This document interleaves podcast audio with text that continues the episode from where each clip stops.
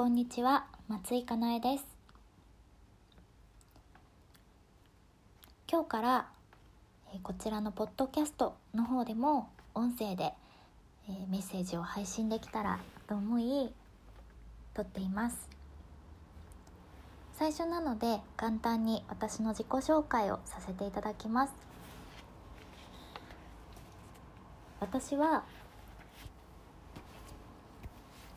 えー現在はカンボジアと日本2つの拠点を持って活動しています。仕事としてはそうですね分かりやすいのは、まあ、職業とか仕事やっていることっていうのが、まあ、その人を定義するのに分かりやすいものかなと思うんですが、えー私は19歳大学生の頃からエステティックという業界に、えー入って就職も、えエステサロンに就職をしました。なので、えー美容業界は約8年ほどですかね、えー活動の拠点としていました。私は小さい時からあの女性っていうものに対してすごく憧れを持っていて早く大人の女性になりたいなと思っていました我が家は銭湯通いをしていたのでお風呂屋さんで見るあのいろんなね年代やいろんな家庭環境の、女性の裸っていうものを見てきたんですけれどもこの世界には女湯と男湯2つの世界があるっていうことを、ま小さい私はなんとなく捉えていました。ところが、えーその枠に収まることのない人たちというのも私の幼少期にはすごく身近にいて、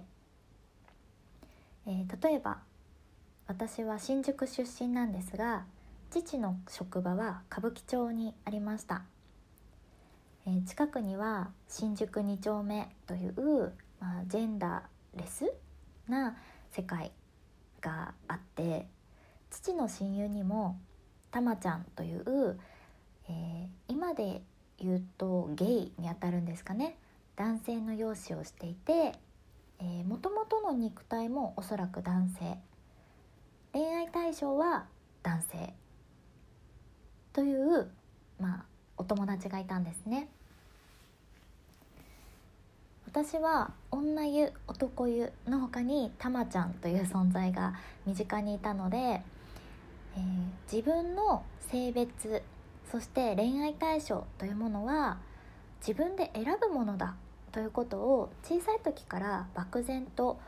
あの感じていたように思います。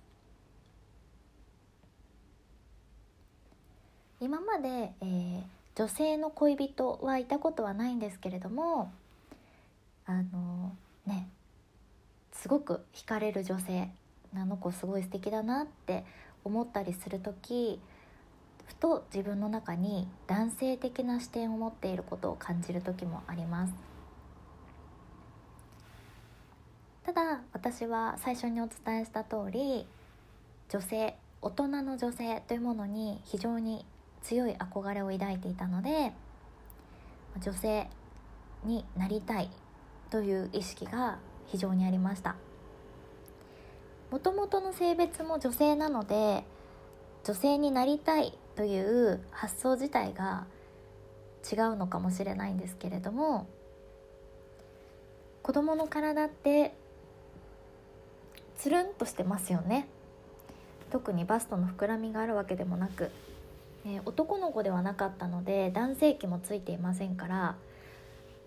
自分が何者であるかっていうことがいまいち外見から把握することはできなかったんですね。まあ顔は見るからにあの女の子らしい顔つきだったと思うんですけれどもただ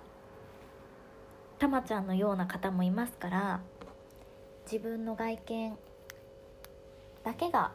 その自分の性別を決めるものだっていうふうにも感じていなかったんですね。そんな幼少期を経て、えー、その後ですね小学生から中学生の頃っていうのは外見に対するコンプレックスを持っていました。今思うと子どものちょっとした出来心だったと思うんですけれども、まあ、ブスだとかね汚いとかそういうことを言われてあの自分っていうのはこう他の人から見るとあの汚い存在なんだとかあの可愛くないんだとかそんな風なね意識が芽生えてしまってちょっとひねくれた中学生高校生時代に 突入します。そんなコンプレックスの塊だった私に19歳で始めたエステのバイトというのはまた違った世界を見せてくれたんですね。エステの世界では仕事を頑張る女性。それから結婚に向けて結婚式ですね。に向けて、まあ、一生にね一度の晴れ舞台に備えてあのこれまでにしたことがないようなくらいとびっきり美しくなりたい。っていうことで美に一生懸命になる女性。それから何らかのコンプレックスを抱えて改善したいと思ってくる女性。さまざまな女性がいました。そんな中で黙々と、まあ、自分の外見にコンプレックスを持っている私はあの、ね、美容の知識があるわけでもなく新人としてお仕事をしている中で自分が素敵だなと思っている大人の女性たちからすごく丁寧にやってくれるから松井さんが今日担当してくれて本当によかった。とかあ今日松井さんでよかった。実はまた会えないかなってまたお手入れしてくれないかなって思ってたんだ。なんていう言葉をいただくうちにすごく自分の居場所自分が役に立てる役割はこれなんじゃないかっていうことを思うようになってそこから真剣に美容の専門家になりたい。もっと人の役に立てる知識や技術を身につけてプロとしてお客様に信用していただけるようなそんなエステティシャンになりたい。そういった気持ちからエステという業界に、就職を決めることになります。仕事はすごく楽しくて天職だと思っていた業界。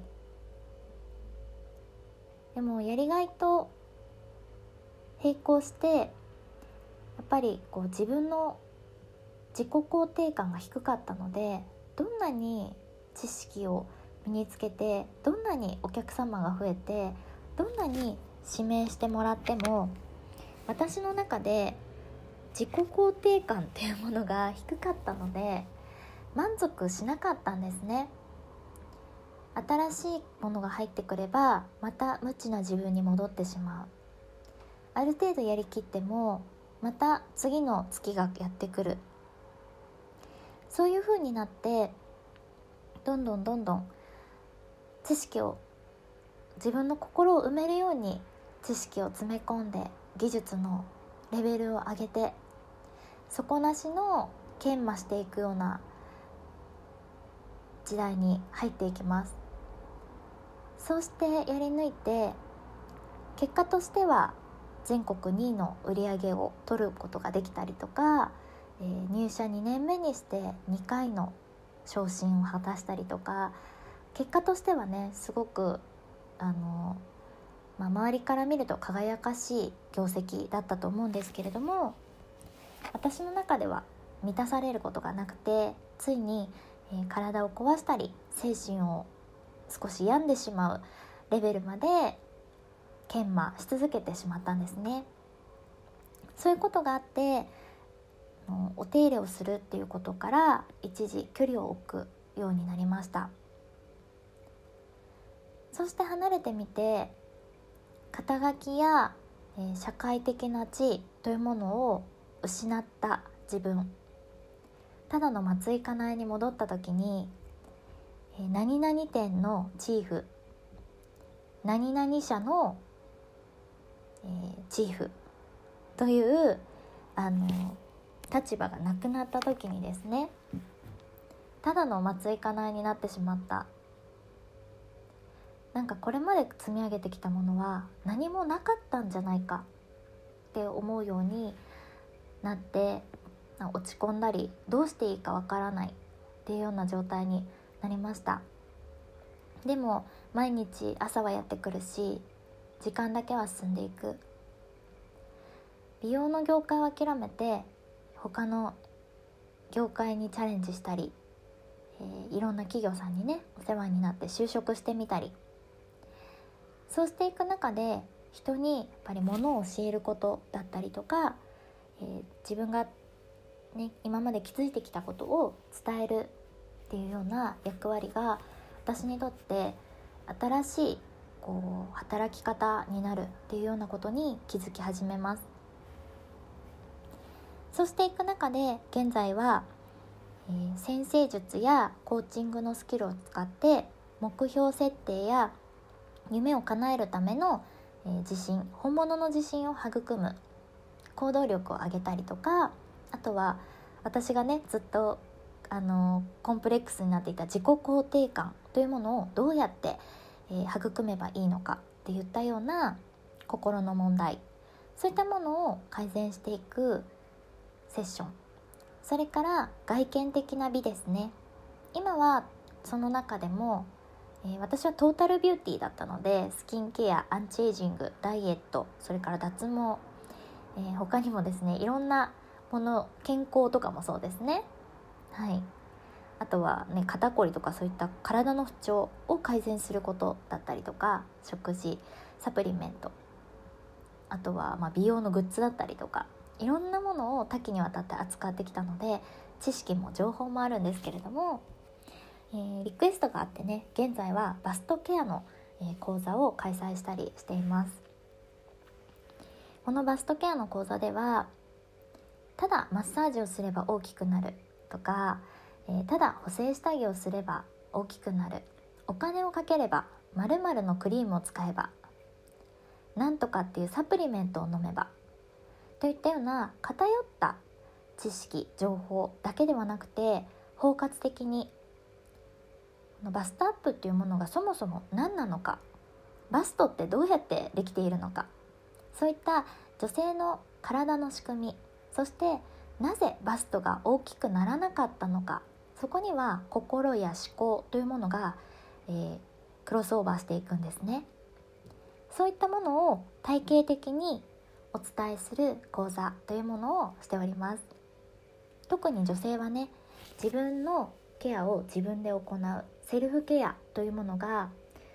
えーフランスではソワンエステティックとも言うんですが手を当てるっていうことは一つの治癒力を高める方法である。私はバストケアだったりとか、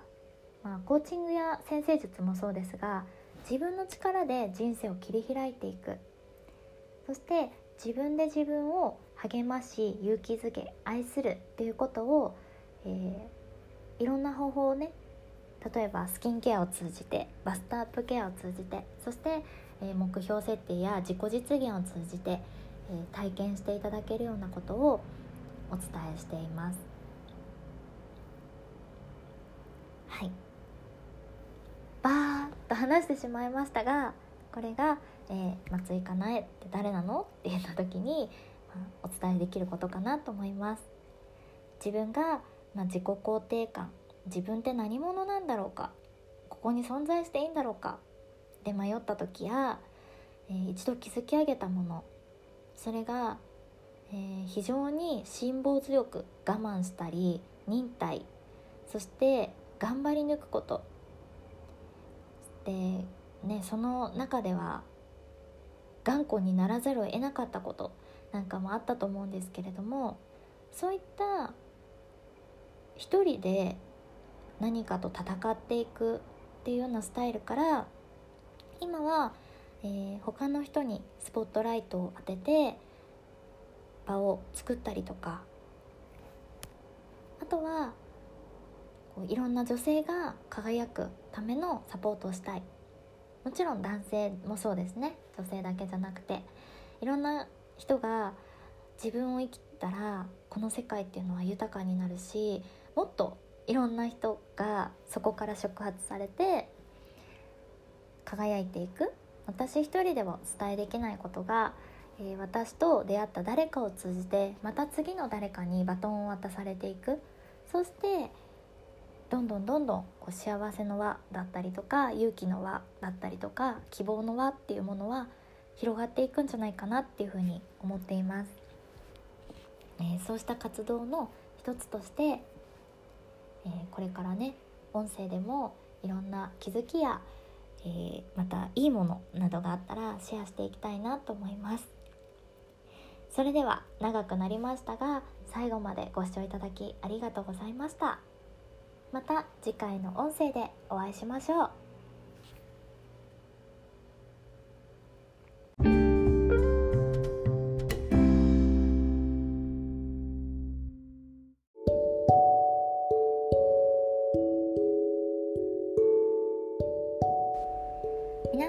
にちは松井かなえです。私は元エステティシャンで現在はビムネ講師をしたり、え魂のリーディングというのをしたりしています。今回ご紹介させていただくのは、え嫌いというものが人を盲目にするという話です。よかったら最後まで聞いていてください。はい、え嫌いが人を盲目にするという話なんですけれどもこれね最近あの私ユニットっていうんですかねチームを組んでお仕事させていただくことが増えてきまして今まで全然なかったんですね。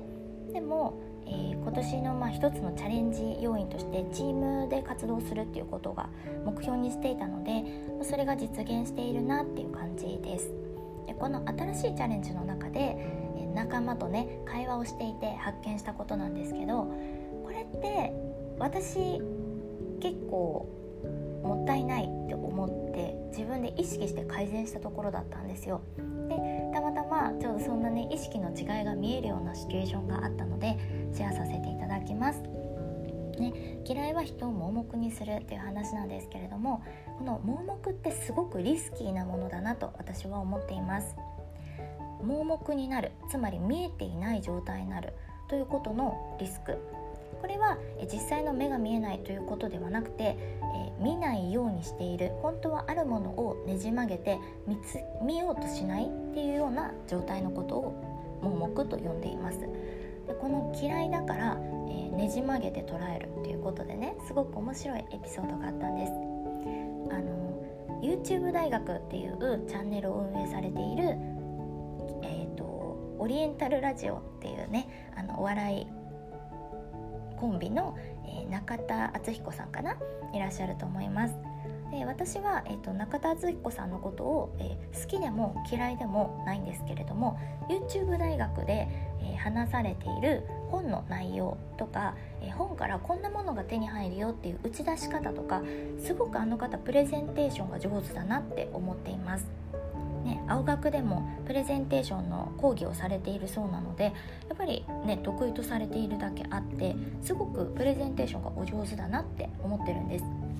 で本を読みたいけれども、えー、正直言ってそんなに本を買って読んで置いておくっていう場所もないし私電子書籍も、まあ、時々読んだりするんですけれどもやっぱりねあの線引いたりとかあの書き込みをしたいので電気書電子書籍だとその書き込みしたりとかできないんですね。そう考えるとやっぱり紙の本で私は手に入れられる方が、まあ、参考書として読む分にはいいなって思ってるんですね。小説とかはね電子書籍でも全然 OK なんですけど、まあ、私なりの本の使い方があるわけですね。で、えー、そこまでこうゆっくり本を読んでいる時間ないな取れないなって時にあの YouTube 大学の中田敦彦さんがやってるものって耳から聞きかじることができるそして1枚のホワイトボードに内容が詰まっているのでそれをパッて見ながら話を聞いていると頭の中がとても整理されやすいんですよ。すごくそういう意味でも時短でいろんな情報を取ることができるというのであの参考にさせていただいているんですね。でそんな中であのすごく今ね私がユニットでやっているもののチームメンバーにもシェアしたいっていう内容があったんですこれはお互いに共通認識として持っておきたい内容だから是非見てほしいっていうことをお願いして URL をその方にシェアしたんですねそしてあのそしたら「見たよ」って教えてくれたんです次にミーティングの時に。で「どうでしたか?」って聞いたんですどんなところが学びになったとか、え、どんなところが面白かったっていう話をその方からも聞きたい。私がキャッチできてない情報きっとこの方はあのキャッチされてるんじゃないかなと思ってお伺いしたんです。そしたらねその方と、まあ、中田さんってすごく自信家だしあの自分はこうできるっていう自分一人でこう成り上がってるみたいなあの方だけども、えー、そんな方がね、本当か嘘かわからないけどこの本を読んで、えーと、人に与えていく人になろう。っていうような話をされていた。でそれを聞いてああこんな人でもこんな傲慢というか何て言うのかなこんな、えー、自分をすごく信用しているような人、えー、自信があってこう何て言うのかなちょっと人に対しても威厳を主張してくるような人が謙虚になるっていうような変化をもたらす本なんだなってことは分かったよって言われたんですね。私びっくりしたんです。その話聞いてると本の内容はその方には入ってきてなかったんですよ。中田さんは本の中身を要約して、まあ、解説しているわけですよねそしてそこからあなたはどんなことが得られるのかっていう手に入るものすごくあの方分かりやすく伝えてくださるんですけどもそれが、えっと、その中田敦彦さん「嫌い」っていうフィルターが前面に出たらあの中田さんが言ってる話がどんなに良くてもその聞いてる時にその中身が一切その方入らなかったらしいんですよ。で私もびっくりしたんですね 面白いなってこんなにあの同じ情報を聞いても捉え方その受け取り方フィルターがどんなフィルターがかかってるかで見えてる景色が全く変わっちゃうんだなって思ったんですね。であの私は結構これ振り返ってみると人間性は好きじゃないなって思うような実際にお会いしたことある方っていうのは人間性が見えますよね。で実際に時間を過ごしたことあってあこの人とは友達にはなれないなとかあこの人と,、えーと、リアルで今後会うことはないだろうなって思う人でも、えーと、アウトプットしてる内容が素晴らしいっていう時ってあると思うんですよ。ねそうじゃないですか？で特にましてや芸人さんとか芸能人の方って私たち直接会っていないのでテレビの画面上で見ている印象だったりとか週刊誌とかが流している情報でああの人ってこんな人なんじゃないかなって印象を作るわけですよね。私がシェアした相手も中田敦彦さんとリアルでお会いしてコンタクトを取っている方ではないので中田さんが見せている一面を切り取ってあこの人は傲慢で威圧的な人なんだ自信過剰なんだって思って、えっと、そこはあ私嫌いだなって思ったわけですよね。でその嫌いな人からは私は情報を取りませんっていう風になっちゃうとあのすごく損をするんじゃないかなっていうことが思ったんです。でそのチームメンバーの方とはね「あのえっ?」て言ってあの実はあの話っていうのは、まあ、ちょっと中田さんが嫌いということでフィルターがかかっていらっしゃったかもしれないけど実はこういうところが今私たちがやっているプロジェクトとすごく酷似すると。でこういうところをあのエッセンスとして中田さんのあの授業から学ぶと私たちのそのコンテンツがもっと有益なものになってあの受講される方にも分から分かりやすいものになるからあのこういうところがすごく聞いてほしいところなんだって言って実は URL と一緒に私はあの聞いてほしい内容箇条書きでこことこことここが素晴らしいからこれを聞いてくださいって言って実は送っていたんです。で彼女もそれを見ながら話を聞いていたんです。でも嫌いというフィルターの方が強すぎたから私がここがこんなに魅力的なんだって箇条書きで送ったところはその嫌いフィルターを通り越すことができなかったんですね。でまあ、あのミーティングの時に「いや違うんだそうじゃないんだ」って言って、えっと、こういうところが素晴らしいんだっていう話をしてかつあの私の実体験を話したんですね。私も、えっと、まだね人間ができていないものでちょっとこの方苦手だなって思うとやっぱりリアルでお会いするのはどうかなって思っちゃう時ってあるんですよね。あの傷つきたくないしなんかかといって理解して包み込むほど自分にも許容力がないという時にあちょっと申し訳ないけどこの方と、ね、今後ご一緒することはちょっと難しそうでも私この人の言ってることってすごく分かりやすいしあのこの人の目の付けどころ着眼点ってすごく好きなんだよなってじゃあもうプライベートでお友達になるってことはないかもしれないけどこれからも一受講者とか一あの視聴者として、関わらせていただこうっていうふうに距離感を調整するんですね。で私嫌いな人からでも情報って全然取るんです。人柄が好きじゃないっていうだけであってその方の全てを否定する必要はないと思ってるんですよね。で特に人柄が好きじゃないの好き嫌いってあのどっちかっていうと得意不得意みたいなとこだと思うんです。例えばねあの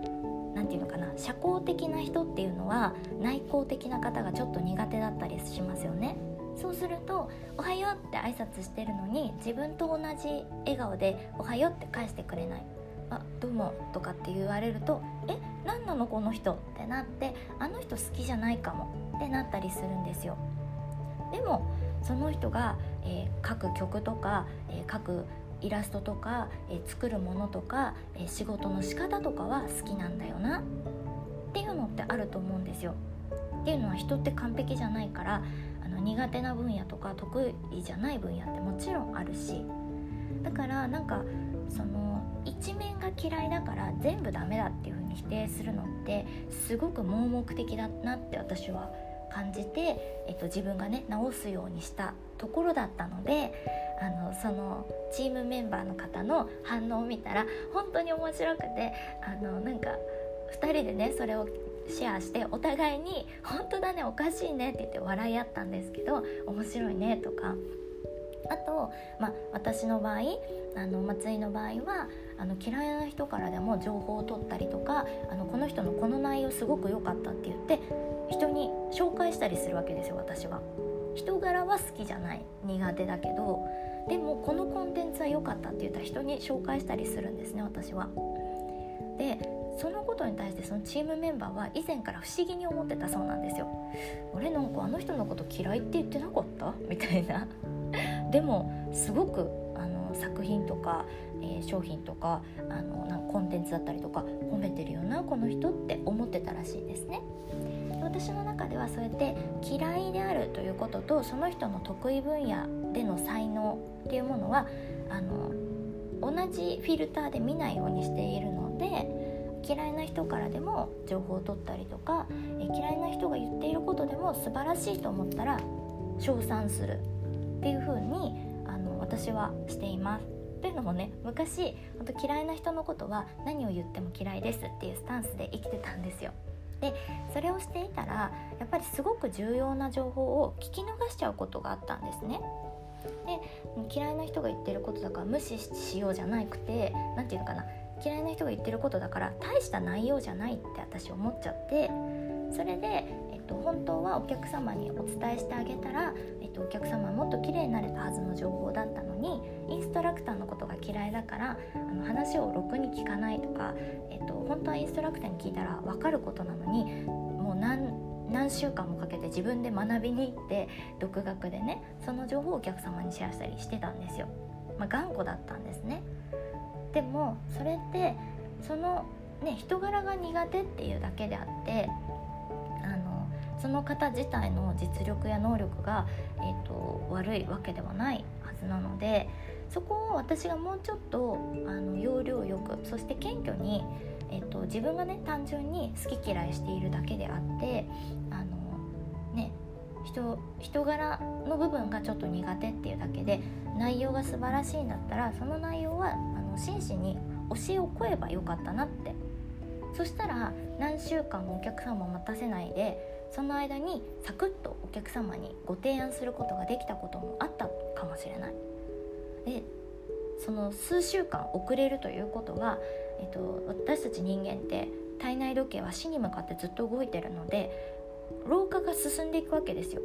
昨日よりも今日の方が確実に若いんですよ。だったら今日ご提案できた方がいいってことも中にはあるんですね。スピード勝負なことも、まあ、美容っていうのは特にそういうあの生ものなのでね人間っていうものの性とか、えー、人間っていうものの美しさっていうものは生ものなのでやっぱりあの年老いたら美しくないっていうことではなくて美しさを保つためには早い方がいいってことがあるんですよ。でそういう時に嫌いだからっていう理由で頑固になるよりは、えっと、そういうとこは柔軟性を持っていけるといいなって思ったんです。はい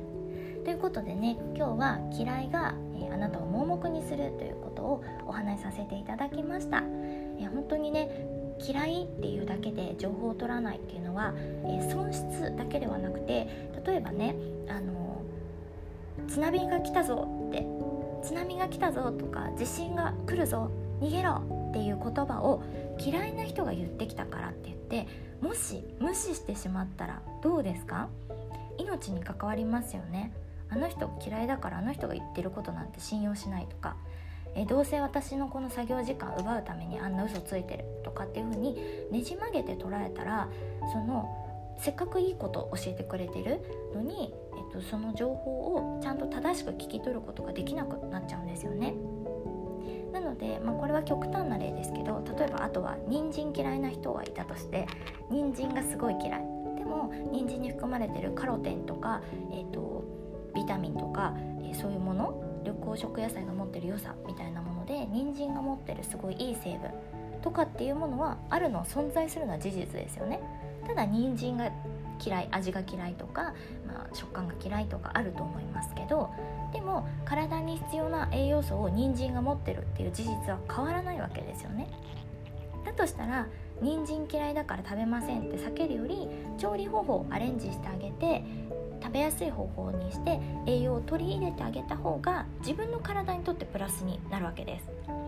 なので人との付き合い方も嫌いというフィルターだけで盲目的にカットするんではなくて私はその人が話していることの真意は何なのかえ本当に伝えたいことは何なのかということまでちょっと掘り下げて見る目を持てると世界ってすごく広がるんじゃないかなと思っています、えー、今日も長くなりましたが最後までご視聴いただきありがとうございました。本日お話しさせていただいたのは嫌いが人を盲目にするというお話です。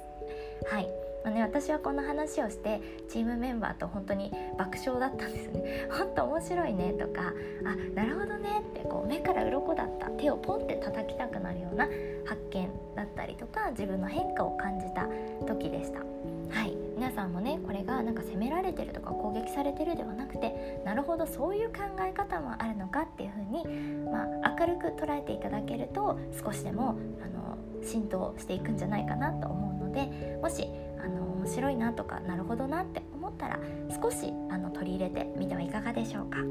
ではまた次回の音声でお会いしましょう。